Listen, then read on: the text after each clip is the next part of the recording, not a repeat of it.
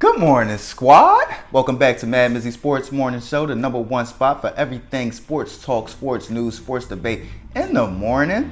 And we back with another great episode, episode forty-one. I'm, I apologize for not giving y'all episode forty-one Wednesday morning, but Tuesday night I had a nice little turn up that was a little too nice, and I couldn't get up in time Wednesday morning. But we back with a strong episode today, and we're gonna start off this episode going back to last night and Giannis Antetokounmpo's dominant performance against the Brooklyn Nets, and we got Kyrie Irving screaming at Ben Simmons. We're gonna touch on that. Then we're gonna move into Brittney Griner, her resentencing, and what does that mean for Brittney Griner moving forward, and what can the United States and the Biden administration do moving forward to get her home? Moving on from that, we're gonna speak on the huge pickup for the Philadelphia Eagles. What does that mean for the Philadelphia Eagles moving forward? And then I gotta break down tonight's Thursday night football game of the Baltimore Ravens at the Tampa Bay Buccaneers. Let's get into it, gang gang. Now, this preseason, Ben Simmons had a pretty good performance against the Milwaukee Bucks. And you had national analysts all over talking about, see, this is what Ben Simmons is there to do. To strap down big people like Giannis Antetokounmpo. That's what he's there to do. That's what his role is going to be. And all I was saying was, that was a preseason game. Yes, they were winless in the preseason. Yes, they wanted to win that game. But Giannis wasn't treating that game like it was a regular season game. He wasn't treating that game like it was a postseason game. And last night, he treated that, that the second half of that game like it was a postseason game. He treated the first half kind of like it was a preseason game. He was putting up a little bit too many shots for my liking, airballing some, greasing the rim on some. But that second half, he came out and he dominated, put his head down and said, y'all can't stop me. Even gave Ben the little too small. He, he too small for me. You feel what I'm saying? I, I, I just love that from Giannis, his heart, his fight. That's my number one thing that I love about Giannis is just how he can start off slow, but he gonna keep coming. He gonna keep coming. And what I just took from that is just the Brooklyn Nets have a interior defense issue. They are just so slender. Like, they not small as far as height, but they lengthy and lanky. Giannis is just going through everybody chest and boom, layup, boom, layup. You feel what I'm saying? So they have to bolster up that interior defense with some type of stout big man. They they, they have to make a move on that part. But um, yeah, that's just Giannis. forty-three points, sixteen for twenty-five from the field, fourteen rebounds, five assists. I think thirty-three or thirty-four of those points were in the second half. Just absolutely dominant. Best player in the league. But um, what is my opinion on Kyrie Irving screaming at Ben Simmons to shoot it, Ben? It's just a it's just a reflection that the frustration is mounting in Brooklyn, and it's scary because you have two fragile superstars. You have Kevin Durant and Kyrie Irving. You get what I'm saying? This is what, the fourth game, and you got Kyrie Irving already screaming at Ben Simmons on the fast break when he passes him the ball. Shoot it, Ben! As much as what was going on in Philadelphia, they, they started uh, picking on him and this, that, and the third. I've never heard anybody scream, shoot it, Ben, while he was on the floor. You get what I'm saying? And from what I was hearing in Philadelphia, they was babying this man, if you ask me, from what I was hearing. So you're not going to get that from K D. You're not going to get that from Kyrie. You're going to get shoot the ball, bro, if you're under the basket. We're not trying to hear that. You're going to get some frustration from Kevin Durant and Kyrie Irving if the, if the season continues to go this way where those two are balling and Ben is just out there racking up fouls. You get what I'm saying? So, yeah, man, it's just a, a reflection of frustration building in Brooklyn. Moving on, though, Brittney Griner was resentenced. She was allocated time served, so her sentence was reduced to about eight years. They're transferring her to a Russian penal colony soon. Um, to me, uh, I couldn't even imagine. I can't even imagine what Brittney's going through right now. To think that she was just going going to be back on her way home. To think that she was going to um, not even play this season in Russia, and now she's dealing with this to where she might not be coming home for almost a decade. That is, that's harsh. Inside of a Russian prison, I watched uh, the, some of the world's toughest prisons, that T V show, and a lot of them Jones is in Russia because it gets real cold. It just gets so brutal. It's so cold in general. Like, it's just, it drives people crazy. You get what I'm saying? So, like, Russia is one of the toughest spots to be imprisoned in, especially going into the winter. It's hard, it's harsh. Um, I know her family's feeling it. Her, I don't, I couldn't even imagine what's going through her mind right now to see that the other American got away. I know her, I know she has to be thinking right now, if I didn't have this name, I would be home right now. You get what I'm saying? I wouldn't be used as a political pawn for Vladimir Putin. It's hard, man, but we as Americans, we all have to stand up because Biden tried to do it. Biden's Biden administration, they offered up the arms dealer from Russia that was locked up, and they said no.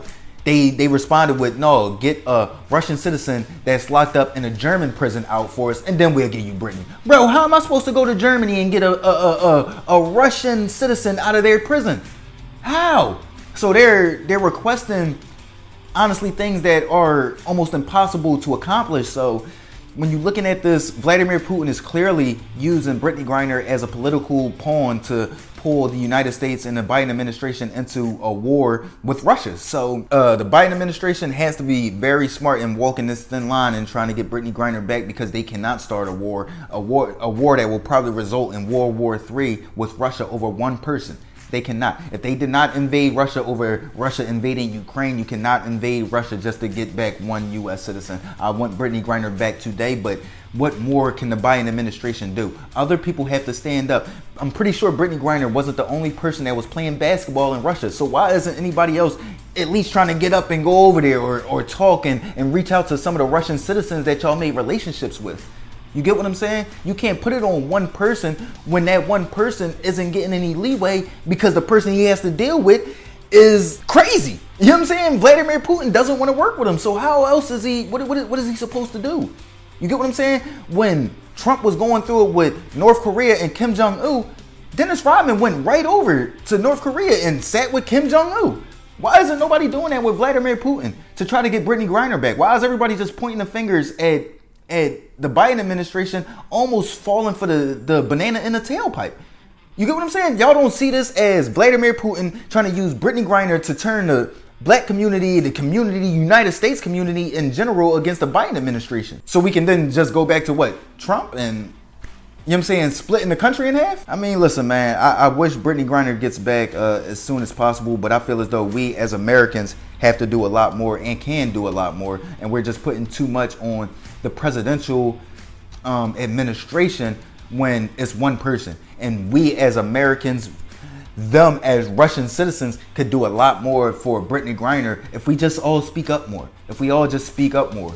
You get what I'm saying? So, um... I feel for Brittney Griner, especially knowing that just a year ago, a woman got caught with ten times the amount of marijuana that Brittney Griner was caught with, and she was released in four months, and Brittney Griner is still staring at eight years. I'm praying for you, sister. I'm with you, sister. And like her her lawyer was saying, this isn't just a Biden thing. It's a thing. You got to think, Brittney Griner was wearing a Black Lives Matter hoodie as she was in that Russian airport. She is a L G B T Q member. She is gay. She is a lesbian. And Vladimir Putin, they literally lock people up for stuff like that in Russia. So it's not just, oh, he wants to get back at Biden. It's not just a, oh, he wants to get uh, Trump back in the office. It's not just that. It's also a thing of, he's not with the Black Lives Matter movement. It's also a thing of, he's one of those people, he doesn't believe in same-sex uh, relationships. I'm a person, hey, if it make you happy and it ain't got nothing to do with me, I really don't care. If you're not a, if you're not killing people, you're not taking advantage of nobody, I, I, I could care less who you sleep with. So for me, those type of extreme people, it's hard to deal with. So, I mean, we as Americans have to do a lot more, in my opinion. We as Americans have to do a lot more. But let's move on. We got the Eagles acquired Robert Quinn for a fourth round pick from the Chicago Bears. What does this mean? It just adds depth to the Eagles' defensive line, and it's getting them prepared for a deep playoff run. When you're, when you're bolstering up that pass rush and that defensive line, especially when you think about that N F C, where you'll probably have to face probably a Matt Stafford. I mean, I don't know, because the N F C right now is...